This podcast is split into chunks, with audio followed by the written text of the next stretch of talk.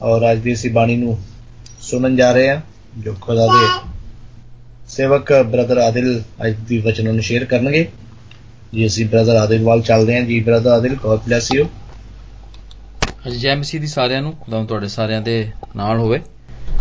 ਤੇ ਕੋਈ ਅਗਰ ਇਫਸੀਓਂ ਦਾ ਮੈਂ ਇੱਥੇ ਲਿਖਿਆ ਸੀ ਤੀਸਰੇ ਬਾਬ ਦੀ ਪਹਿਲੀ ਆਇਤ ਤੋਂ ਲੈ ਕੇ। ਤੇ ਹਾਂਜੀ 13ਵੀਂ ਆਇਤ ਤੇ ਕੋਈ ਪੜ੍ਹਦੇ ਤੇ ਫਿਰ ਕੋਈ ਜਿਸਾਇਆ 49 ਵੀ ਕੋਈ ਪੜ੍ਹ ਦੇਵੇ।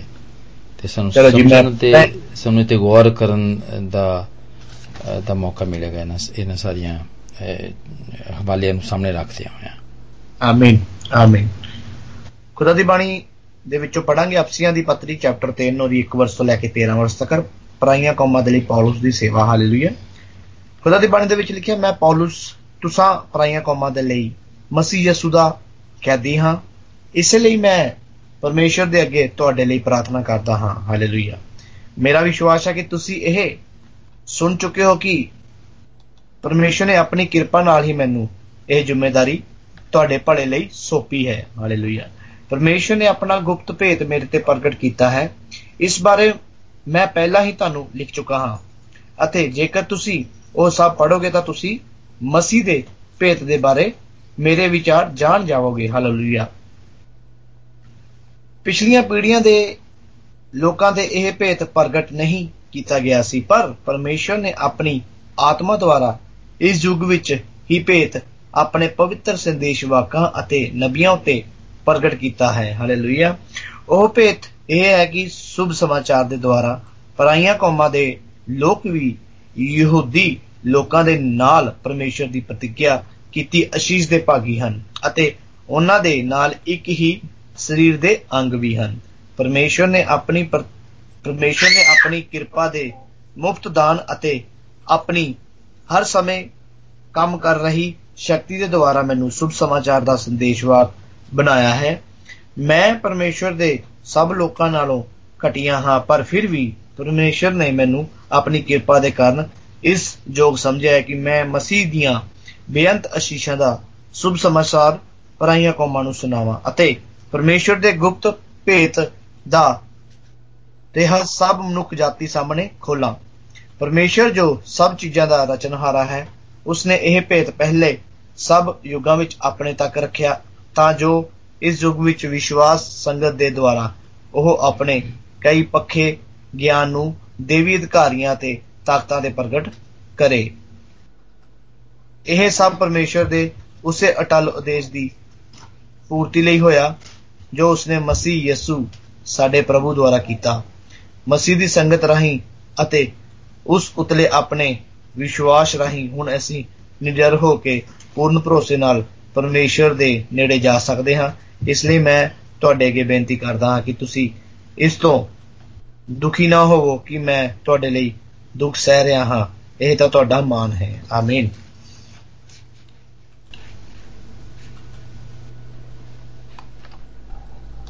हाँ जी आमीन खुदा बंदा शुक्र हो पा कलाम दे तो कोई यसाया 49 अगर पढ़ सकता वे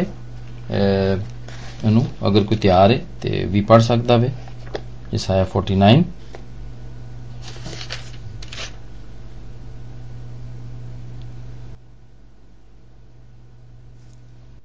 फोर नाइन ना? नहीं फ़र्स्ट सत पढ़ लो please okay hallelujah okay hallelujah Israel ਕੌਮ ਲਈ ਚਾਨਣ। ਹੈ ਦੀ, ਹੈ ਦੂ, ਹੈ ਦੂਰ ਦੀ ਉਹ ਕੌਮੋ, ਕੌਮ ਦੇ ਲੋਕੋ, ਤੁਸੀਂ ਮੇਰੀ ਸੁਣੋ। ਹਾਲੇਲੂਇਆ ਹੈ ਦੂਰ ਦੀ ਉਹ ਕੌਮੋ, ਕੌਮਾਂ ਦੇ ਲੋਕੋ, ਤੁਸੀਂ ਮੇਰੀ ਸੁਣੋ। ਮੇਰੇ ਜਨਮ ਤੋਂ ਪਹਿਲਾਂ ਹੀ ਪ੍ਰਭੂ ਨੇ ਮੈਨੂੰ ਚੁਣਿਆ ਅਤੇ ਮੈਨੂੰ ਆਪਣਾ ਦਾਸ ਨਿਯੁਕਤ ਕੀਤਾ ਸੀ। ਉਸਨੇ ਮੇਰੇ ਬੋਲਾਂ ਨੂੰ ਤਲਵਾਰ ਦੇ ਵਾਂਗ ਤਿੱਖਿਆ ਕੀਤਾ ਅਤੇ ਆਪਣੇ ਹੱਥ ਦੇ ਨਾਲ ਮੇਰੀ ਰੱਖਿਆ ਕੀਤੀ। ਉਸਨੇ ਮੈਨੂੰ ਤਿੱਖੇ ਤੀਰ ਦੇ ਵਾਂਗ ਤਿੱਖਾ ਕੀਤਾ ਅਤੇ ਆਪਣੀ ਤਰਕਸ ਵਿੱਚ ਰੱਖਿਆ। ਉਸਨੇ ਮੈਨੂੰ ਕਿਹਾ ਇਸਰਾਇਲ ਤੂੰ ਮੇਰਾ ਦਾਸ ਹੈ ਅਤੇ ਤੇਰੇ ਕਾਰਨ ਲੋਕ ਮੇਰੀ ਮਹਿਮਾ ਕਰਦੇ ਹਨ। ਮੈਂ ਕਿਹਾ, ਮੈਂ ਵਿਅਰਥ ਹੀ ਮਿਹਨਤ ਕੀਤੀ ਹੈ। ਮੈਂ ਆਪਣੀ ਸਾਰੀ ਸ਼ਕਤੀ ਵਰਤੀ ਹੈ, ਪਰ ਕੋਈ ਵੀ ਨਤੀਜਾ ਨਹੀਂ ਨਿਕਲਿਆ ਹੈ। ਪਰ ਫਿਰ ਵੀ ਮੈਂ ਪ੍ਰਭੂ ਤੇ ਭਰੋਸਾ ਰੱਖ ਸਕਦਾ ਹਾਂ ਕਿ ਉਹ ਮੇਰਾ ਪੱਖ ਲਵੇਗਾ ਅਤੇ ਉਹ ਮੈਨੂੰ ਚੰਗਾ ਬਦਲਾ ਦੇਵੇਗਾ। ਮੇਰੇ ਜਨਮ ਤੋਂ ਹੀ ਪ੍ਰਭੂ ਨੇ ਮੈਨੂੰ ਨਿਯੁਕਤ ਕੀਤਾ ਸੀ ਅਤੇ ਉਸ ਨੇ ਮੈਨੂੰ ਆਪਣਾ ਦਾਸ ਬਣਾਇਆ ਕਿ ਮੈਂ ਉਸ ਦੇ ਲੋਕਾਂ ਨੂੰ ਵਾਪਸ ਲਿਆਵਾਂ। ਅਰਥਾਤ ਉਸ ਦੇ ਖਿਲਰੇ ਹੋਏ ਇਜ਼ਰਾਈਲੀ ਲੋਕਾਂ ਨੂੰ ਵਾਪਸ ਲਿਆਵਾਂ। ਪ੍ਰਭੂ ਮੈਨੂੰ ਆਦਰ ਦਿੰਦਾ ਹੈ ਅਤੇ ਉਹ ਮੇਰੀ ਸ਼ਕਤੀ ਦਾ ਸੋਮਾ ਹੈ। ਪ੍ਰਭੂ ਨੇ ਮੈਨੂੰ ਕਿਹਾ, ਮੈਂ ਤੇਰੇ ਤੋਂ ਇੱਕ ਬਹੁਤ ਵੱਡਾ ਕੰਮ ਲਵਾਂਗਾ। ਤੂੰ ਕੇਵਲ ਇਜ਼ਰਾਈਲ ਦੇ ਬਚੇ ਲੋਕਾਂ ਦਾ ਨਾਂ ਉੱਚਾ ਹੀ ਨਹੀਂ ਕਰੇਗਾ। ਸਗੋਂ ਮੈਂ ਤੈਨੂੰ ਕੌਮਾਂ ਦੇ ਲਈ ਚਾਨਣ ਬਣਾਵਾਂਗਾ, ਤਾਂ ਜੋ ਸਾਰਾ ਸੰਸਾਰ ਮੁਕਤੀ ਪ੍ਰਾਪਤ ਕਰੇ।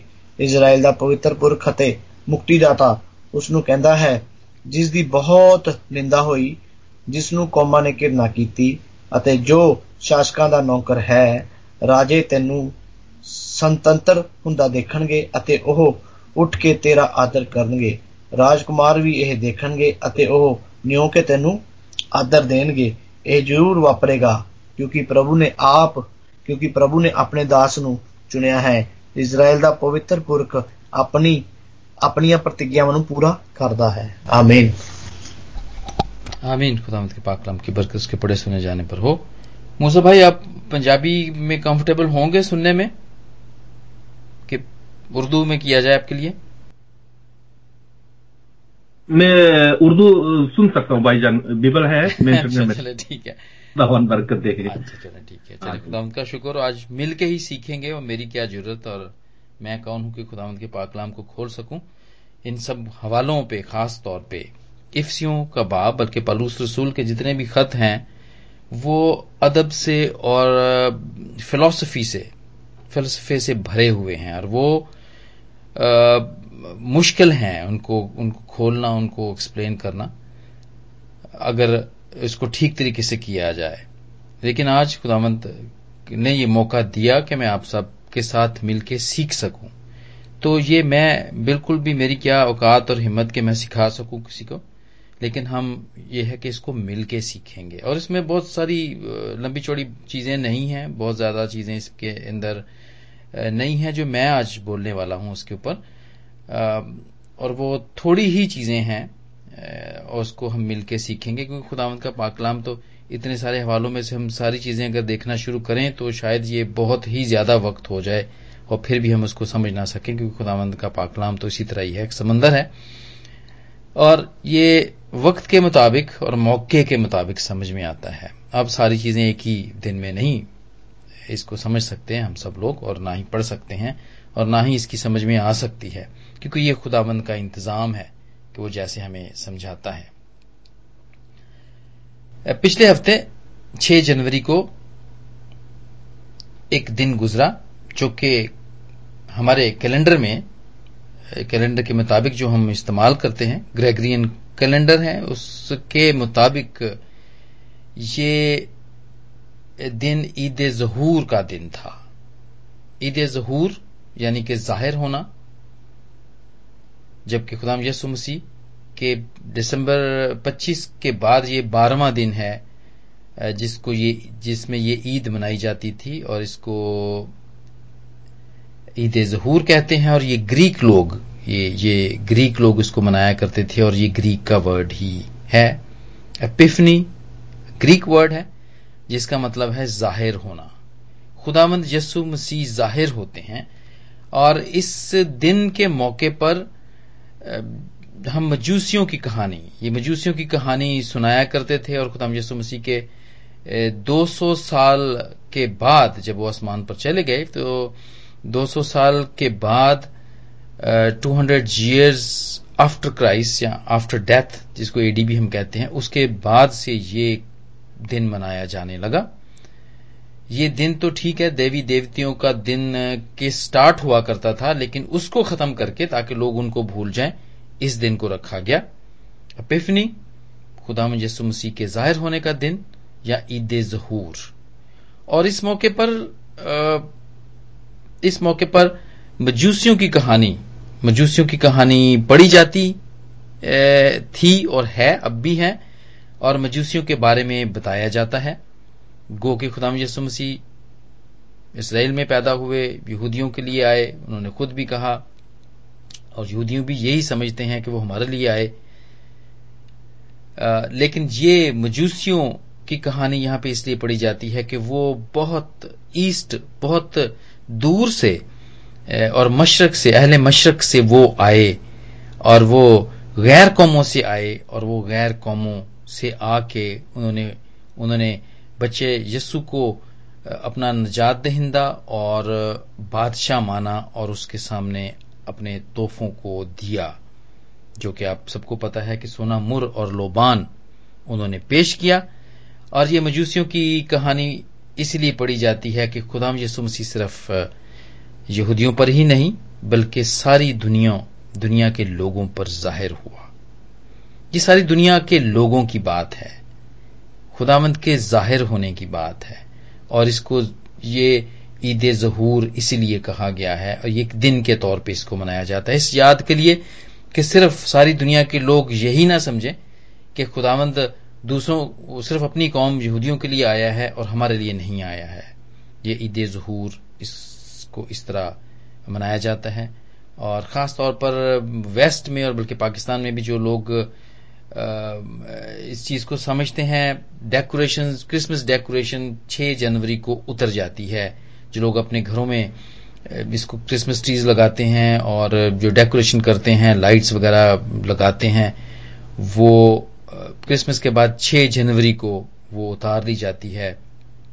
और ये एक कल्चर है जो कि लोग इसको फॉलो करते हैं और तब भी करते थे।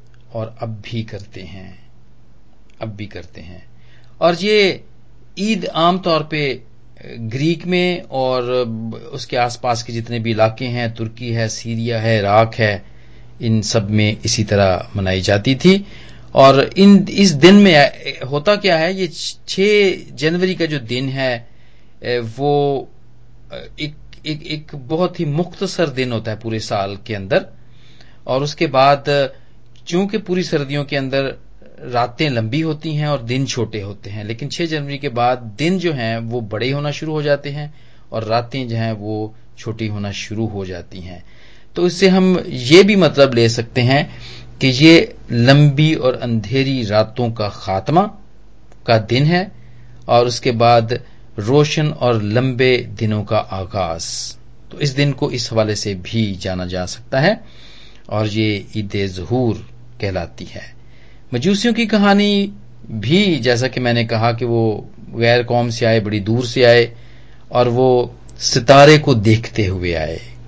सितारे को देखते हुए आए कि ये जो इतना सितारा जो चमक रहा है और ये चमकता है और इसका, ये ये, इसका इसका राज क्या है?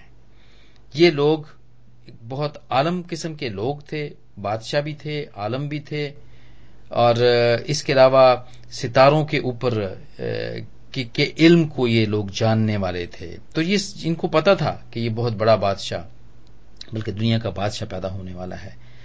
और वो आते हैं और खुदामंद के सामने अपने सारे तोहफों को रखते हैं। तो ये ये ज़ाहिर होना गैर कौमों पे ज़ाहिर होना मजूसियों की का जो सिंबल है वो हमें बताता है कि खुदाम यसु मसीह, एक तो सितारे के ज़रिए ज़ाहिर होते हैं और फिर जब मजूसी आके खुदावंत को अपने सजदा करते हैं और तोहफे देते हैं तो ये उनके ज़ाहिर होने का भी ये ये एक निशानी है, ये एक निशानी है।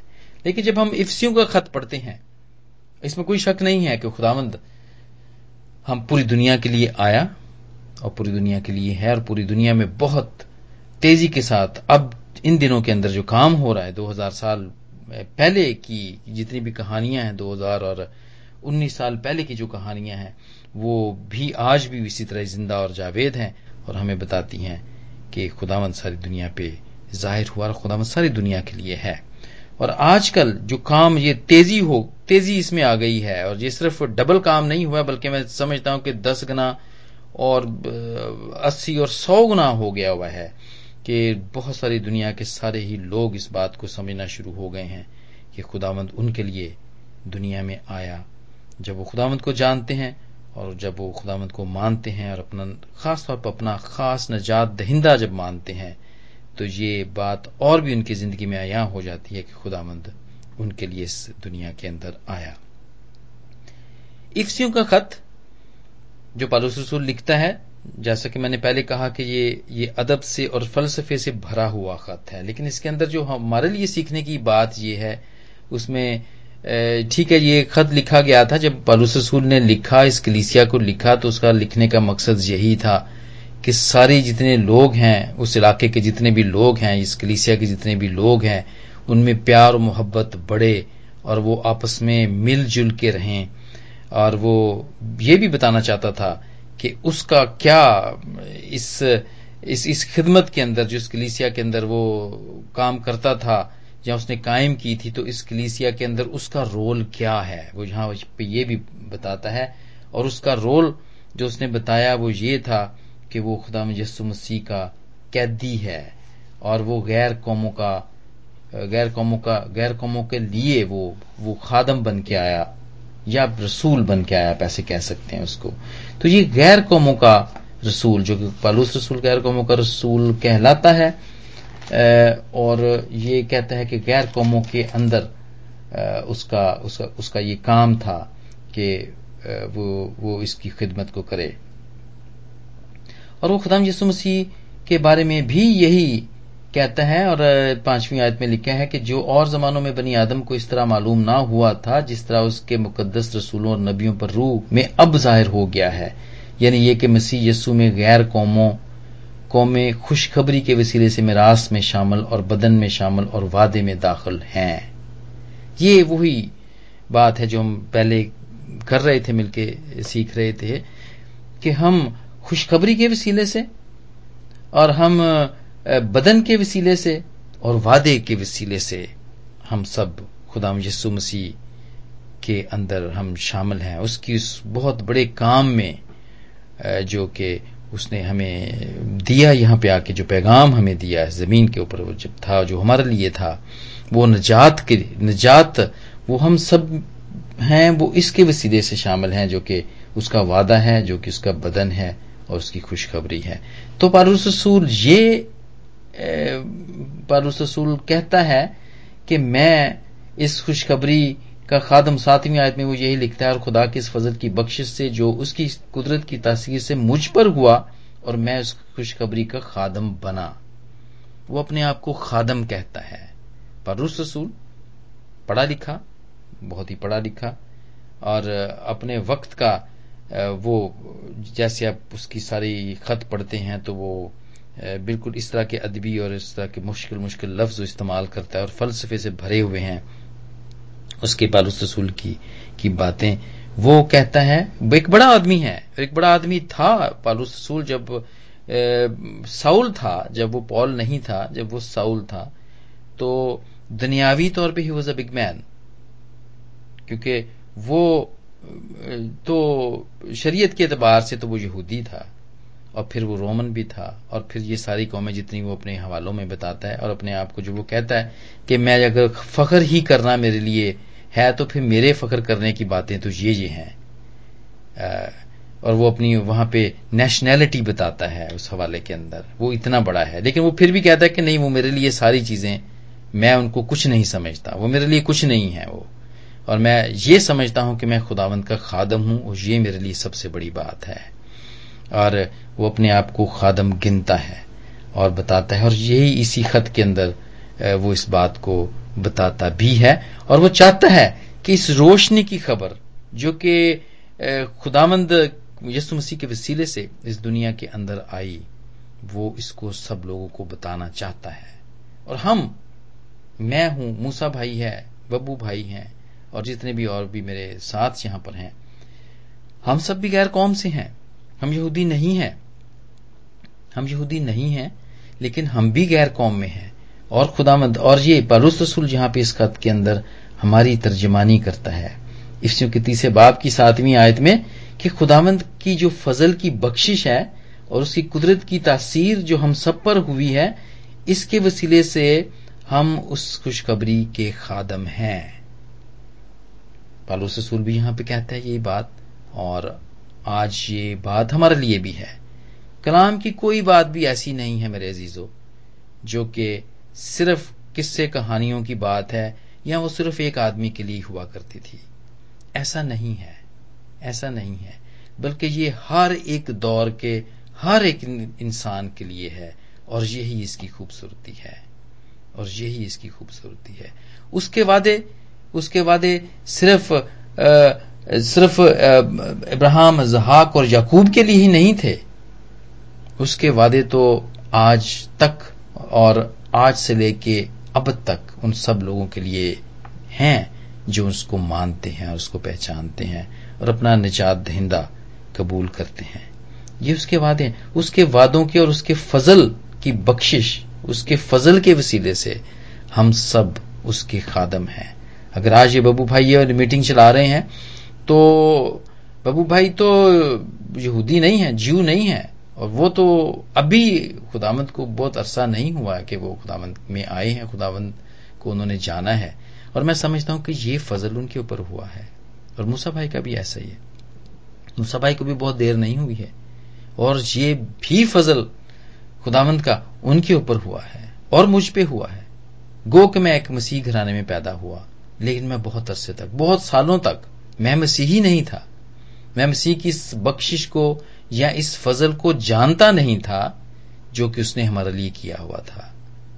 और मैं और मैं ये काम जो आज हमारी मिनिस्ट्री है, रेडियो के ज़रिए से हम पूरी दुनिया में हम मनादी करने की कोशिश करते हैं, और मनादी होती है, और सिर्फ़ इसमें मसीही लोग ही नहीं सुनते हैं, गैर मसीही भी सुनते हैं, और बरकत पाते हैं। और बहुत दफ़ा लोग हमें ईमेल करते हैं कमेंट्स करते हैं और मुख्तलिफ़ सवाल भी करते हैं जो उनकी समझ में नहीं आते हैं और वो पूछने की कोशिश करते हैं। और हम उनको बताने की कोशिश करते हैं या हम किसी पास्टर साहिबान से कहते हैं कि वो इसके ऊपर मैसेज करें या पैगाम दें या कोई बातचीत करें या फिर बहुत सारी जो गवाहियाँ हम एक दूसरे को सुनाते हैं और हमारी ज़िंदगी में आती हैं, उनके ज़रिए से लोग सुन के बरकत पाते हैं। तो ये वो खुशखबरी है। हर एक गवाही सुनाने वाला भी मसीह का खादम है। क्योंकि जो काम खुदाबंद हमारी ज़िंदगी में मुफ्ती कर देता है, बैठे बिठाई कर देता है। मुझे बहुत दफ़ा मैंने ये बात सुनी है और कहीं भी जाती है, बहुत सारी मीटिंग्स के अंदर, कि देखिए खुदाबंद जब किसी चीज़ का भी इलाज करता है तो वो फिर, वो वो वो उसकी कोई फ़ीस नहीं होती है, उस पर कोई खर्चा नहीं आता है। और इसी को फजल कहते हैं। इसी को फजल कहते हैं, जो खुदावंद ने हम पे भी हम पे भी जो रहम किया हुआ है उस पर भी कोई खर्चा नहीं आया है। कोई भी मूसा भाई दुआ करते हैं और मुझे आज तक अभी तक मुझे पता है मूसा भाई से मेरी अभी ये दो साल हुए ये दूसरा साल है कि जब उनसे बात होना शुरू हुई है और खुदावन ने उन पर फजल किया हुआ है कि वो दुआ करते हैं और कैंसर के मरीज़ ठीक होते हैं। कैंसर का मरीज़ कैंसर कैंसर इस दुनिया में इस आजकल की, की, की दुनिया के अंदर एक महँगा तरीन महँगा तरीन इलाज है। और लोग इतना पैसा उसके ऊपर खर्च करते हैं और बहुत दफ़ा ये गारंटी भी नहीं होती है कि जो पैसा वो खर्च करेंगे, उससे इलाज कामयाब हो भी जाएगा कि नहीं। ये भी डाउट होता है। पैसा भी गया और ज़िंदगी भी जाती है।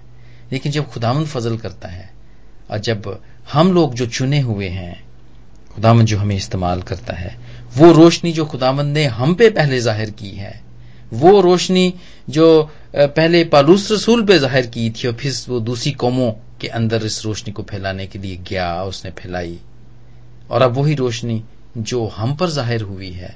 जब वही रोशनी हम अपने उन मरीजों के ऊपर दुआ के ज़रिए से डालते हैं और खुदावन से मांगते हैं तो उसके वसीले से बहुत सारे बीमार ठीक होते हैं। ये वही रोशनी है और ये फ्री है।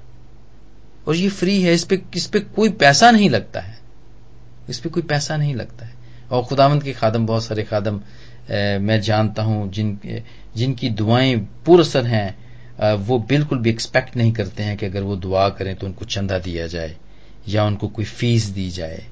क्योंकि ये तो मुफ़्त मिला हुआ है, और ये ये ईमान है, और इसी इसीलिए उनकी दुआएँ और उनकी मिनिस्ट्रीज और उनका जितना भी दुआओं का असर है, वो हर वक्त हर वक्त में डबल हो जाता है। और वो इसलिए डबल हो जाता है कि उनका ईमान बढ़ता है। ये सिर्फ़ जिस पे दुआ की जाती है या जो ठीक होता है, सिर्फ़ वो ही ईमान उसी का नहीं बढ़ता है, बल्कि जो दुआ करने वाला है, उसका भी ईमान बढ़ जाता है। और उसको इस बात का यकीन हो जाता है कि ये काम खुदावंद ने किया है, क्योंकि उसको तो पता होता है। मुझे तो पता है मैं तो कुछ भी नहीं हूँ। मुझे तो पता है मैं कुछ भी नहीं हूँ। इसी तरह, अगर मैं दुआ करूँ और अगर खुदावंद इसकी सुन के किसी को शिफा दे दे तो ये मेरे ईमान को बढ़ाने वाली बात है। और ज़िंदगी में हमारी जिंदगियों के अंदर बहुत सारी ऐसी गवाहियाँ, बहुत सारे ऐसे काम होते रहते हैं कि जब हम दुआ करते हैं, जब कोई दूसरा ठीक होता है तो मैं ये समझता हूँ, मेरा ये मेरा ये, मेरी ये फिलॉसफी है कि वो गवाही उसकी ज़िंदगी में तो जो आनी थी वो आई है, ये गवाही मेरी ज़िंदगी में भी है। बल्कि ये मेरी गवाही है। ये उसकी नहीं, ये मेरी गवाही है। कोई मेरी दुआ से, कोई मैं अगर मूसा भाई दुआ करते हैं, अगर कोई और पास्टर साहब दुआ करते हैं, अगर वो तेल पे दुआ करते हैं, पानी पे दुआ करते हैं, कोई इसको इस्तेमाल करता है तो वो उसके लिए तो गवाही है ही है। लेकिन मैं समझता हूँ, ये हम सब के लिए भी गवाही है। गैर कौम गैर कौम से आए हुए हैं हम। हम गैर कौम से आए हुए हैं। हम यहूदी नहीं हैं। हम यहूदी नहीं हैं। लेकिन खुदामद हमारी जिंदगियों में इसी तरह काम करते हैं और भरपूर तरीके से काम करते हैं। ताकि पता चले कि खुदामंद जब आया तो वो सिर्फ़ खुदाम यस्सु जब आए तो वो सिर्फ़ अपनी जूज यहूदी कौम के लिए ही नहीं आए जिस जिसके अंदर वो पैदा हुए। और यहूदी रस्म रवाज के मुताबिक उन, उनकी सारी परवरिश हुई। वो सिर्फ़ उसी कौम के लिए नहीं, बल्कि पूरी कौम के लिए आए। और आज रसूल भी यही यहाँ पे कहता है कि वो इस खुशखबरी के वसीले से और इस फजल की बख्शिश के वसीले से वो खुदामंद की खुशखबरी का खादम है। बबू भाई बहुत मसरूफ थे। कल उन्होंने अपने घर को शिफ्ट किया है। घर सिर्फ़ एक ही दिन नहीं लगा होगा। मैं यकीन रखता हूँ कि ये ज़्यादा वक्त लगा है इनको अपने घर में शिफ्ट करने का। और मुझे ये क्वाइट हेक्टिक काम है ये कुछ छोटा काम नहीं है एक घर को। आप घर को जब बदलते हैं इसको शिफ्ट करते हैं तो ये सिर्फ़ एक दिन का काम नहीं है। इसमें हफ्तों का काम है और फिर इसकी थकन भी हफ्तों में ही उतरती है। आ, लेकिन मैं ये समझता हूँ कि खुदावंद का रूह इनके ऊपर है और इनके ऊपर बख्शिश है और वो रोशनी है जिसके वसीलों से उन्होंने ये सोचा कि आज मीटिंग का दिन है। ऐसा होता है बहुत दफ़ा होता है बहुत सारे मेरे जैसे जो कमज़ोर लोग हैं वो ये कह देते हैं कि ठीक है मैं बड़ा मसरूफ रहा हूँ कल संडे था आज संडे है और अब मैं कल मीटिंग नहीं कर सकूँगा। मैं कल चर्च नहीं जा सकूँगा। कल मैं रफाकत नहीं रख सकूँगा इसलिए कि मैं थका हुआ हूँ। इसलिए कि मैं आ, मैं मैं मैं ठीक नहीं हूँ। लेकिन होता क्या है? मैं कल आज तो अगर संडे है अगर आज तो मैं चर्च गया हूँ और आज तो कल मैं किसी रफाकत में नहीं जा सकता अगर मैं ये कहूँ कि मैं थका हुआ हूँ। वो तो मैं नहीं करूँगा। लेकिन जो मेरा अपना काम है, जो मैं अपनी ड्यूटी है, उस पर मैं ज़रूर जाऊँगा। उससे मैं छुट्टी नहीं करूँगा। क्यों? इसलिए कि मैं खादम हूँ। इसलिए कि मैं नौकर हूँ अपनी उस नौकरी का, जिसके अंडर में रह के इस दुनिया के अंदर काम कर रहा हूँ। हम सब लोग, बहुत सारे लोग हैं जो नौकरी करने वाले लोग हैं। और इसका ये मतलब है कि हम नौकर हैं। हम उस, इस इंतज़ाम के नौकर हैं। ये तो नौकर हम हैं ही। लेकिन जो खुदामंद के वसीले से हमें जो जो जो खादमाना काम मिला हुआ है, जो कि खुदामंद के लोगों से रफाकत का है, और खुदामंद में बैठने का है, जो खुदावंत के पाकलाम को पढ़ने का है, जो कि दुआ करने का है, अपने लिए और उन सब लोगों के लिए जो कि दवाइया दरखास्त देते हैं, जो वो खिदमत का काम है, बहुत दफ़ा हम उससे हम उसको इग्नोर कर देते हैं, वो हम हम हम वो कर नहीं पाते हैं। इसलिए कि हम समझते हैं कि नहीं, मैं जिस्मानी तौर पे थका हुआ हूँ, मैं जहनी तौर पे थका हुआ हूँ, मैं रूहानी तौर पे थका हुआ हूँ। तो यहाँ पे रसूल यही कहता है कि जब वो कहता है कि मैं इस खुशखबरी का खादम हूँ तो मैं समझता हूँ कि ट्रू खादम है। बबू भाई आज एक ट्रू खादम है, मूसा भाई एक ट्रू खादम है, सिस्टर है इनके साथ, रूबी है। रोज आदत है, रोज आदत है इबादत करने की। और रोज आदत है रफाकत रखने की और खुदा की बातों को पढ़ने और सुनने की और गाने की, सिताइश करने की, दुआ करने की। ये खादमाना काम है जो हम सब लोग कर रहे हैं। और खुदामंद हमें इसी तरह इसी तरह इस खुशखबरी के इस खादमाना काम में हमेशा कायम और दायम रखे और हम ये समझे कि जिस तरह दुनियावी तौर पर हम हम इस दुनिया के कामों के नौकर हैं, इसी तरह हम खुदावंद के खुदावंद की उस खुशखबरी के खादम भी इसी तरह बने रहें। और वो यसु जो सारी दुनिया के लिए आया, जो सिर्फ़ यहूदियों के लिए नहीं आया, जो सिर्फ़ मजूसियों के लिए नहीं आया, बल्कि सारी दुनिया के लिए आया, जो कि इंडियंस के लिए आया, जो कि पर्शियंस के लिए आया जो कि मेरे लिए आया, जो कि आपके लिए आया, हम हमेशा हमेशा उसकी खुशखबरी के नौकर बने रहें। और खुदावंद, इस पाकलाम के वसीले से आज हम हम सबको बहुत बरकत दे। आमीन। आमीन। आमीन। गॉड ब्लेस यू ब्रदर खुदा को ब्लेस करें।